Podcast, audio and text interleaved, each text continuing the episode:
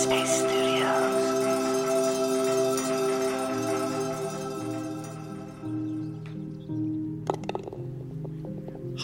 it's Andy here, and welcome to Radio Headspace and to Tuesday morning. So, a long time ago, I learned how to juggle.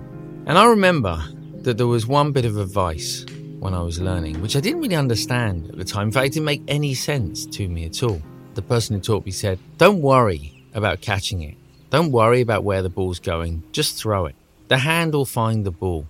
And I was reminded of this a couple of days ago. So I don't I don't play golf. Um, I haven't played much golf before, but a good friend of mine plays a lot of golf, and I found myself in a situation where I was sort of tagging along. No, not so much as a as a caddy carrying his bags, although he might have liked that if I had. We were just chatting as we went around.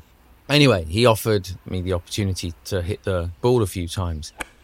And there was something really, really interesting. I mean, look, it's true of any skill to some degree. And you'll have heard me talk about these types of ideas in other areas of life. But there were, it's, the, the parallel was so strong, you know, whether it was in terms of effort, if you're holding the club too tight, eh, then the shot's not going to go so well. If it's too loose, it's not going to go so well. Again, in our meditation, when we're training the mind, we need that balance. There's a focus, but it's a relaxed focus. The grip is not too tight, grip is not too loose.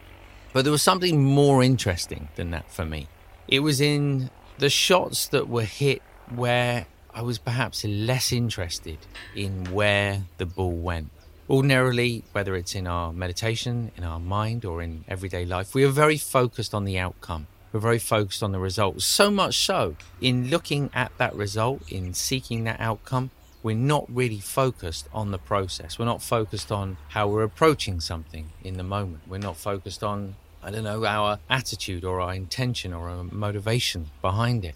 So there was something really interesting and watching as well in just how ingrained it is as human beings to want to see that perfect result. I mean, my benchmark, it's a bit unrealistic. The only golf I've really kind of witnessed is on TV. So I'm basically watching professionals and then trying to hit a ball for the first time. And that's the barometer. And if that's my bar, then probably going to be a bit disappointed. Again, I hear so often in meditation people just assuming that they're going to experience sort of bliss and enlightened states the very first time they sit down. It's not really the way these things sort of roll out.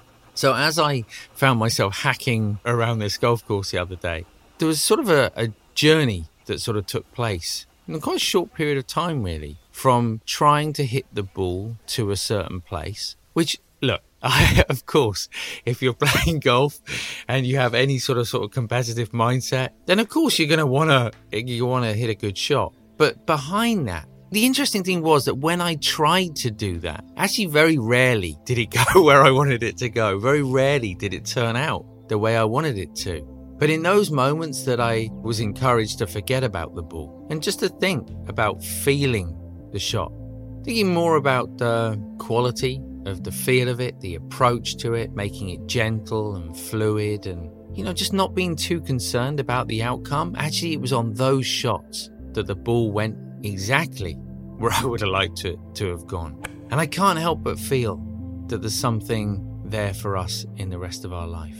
Not to be too focused on the outcome, not to be distracted by the goal, but instead to focus on what we're doing in that moment, to bring that quality of flow and ease to whatever we're doing in life, knowing and recognizing that more often than not, that's likely to bring about a result that we would like. Thanks for listening today. I look forward to seeing you back here tomorrow.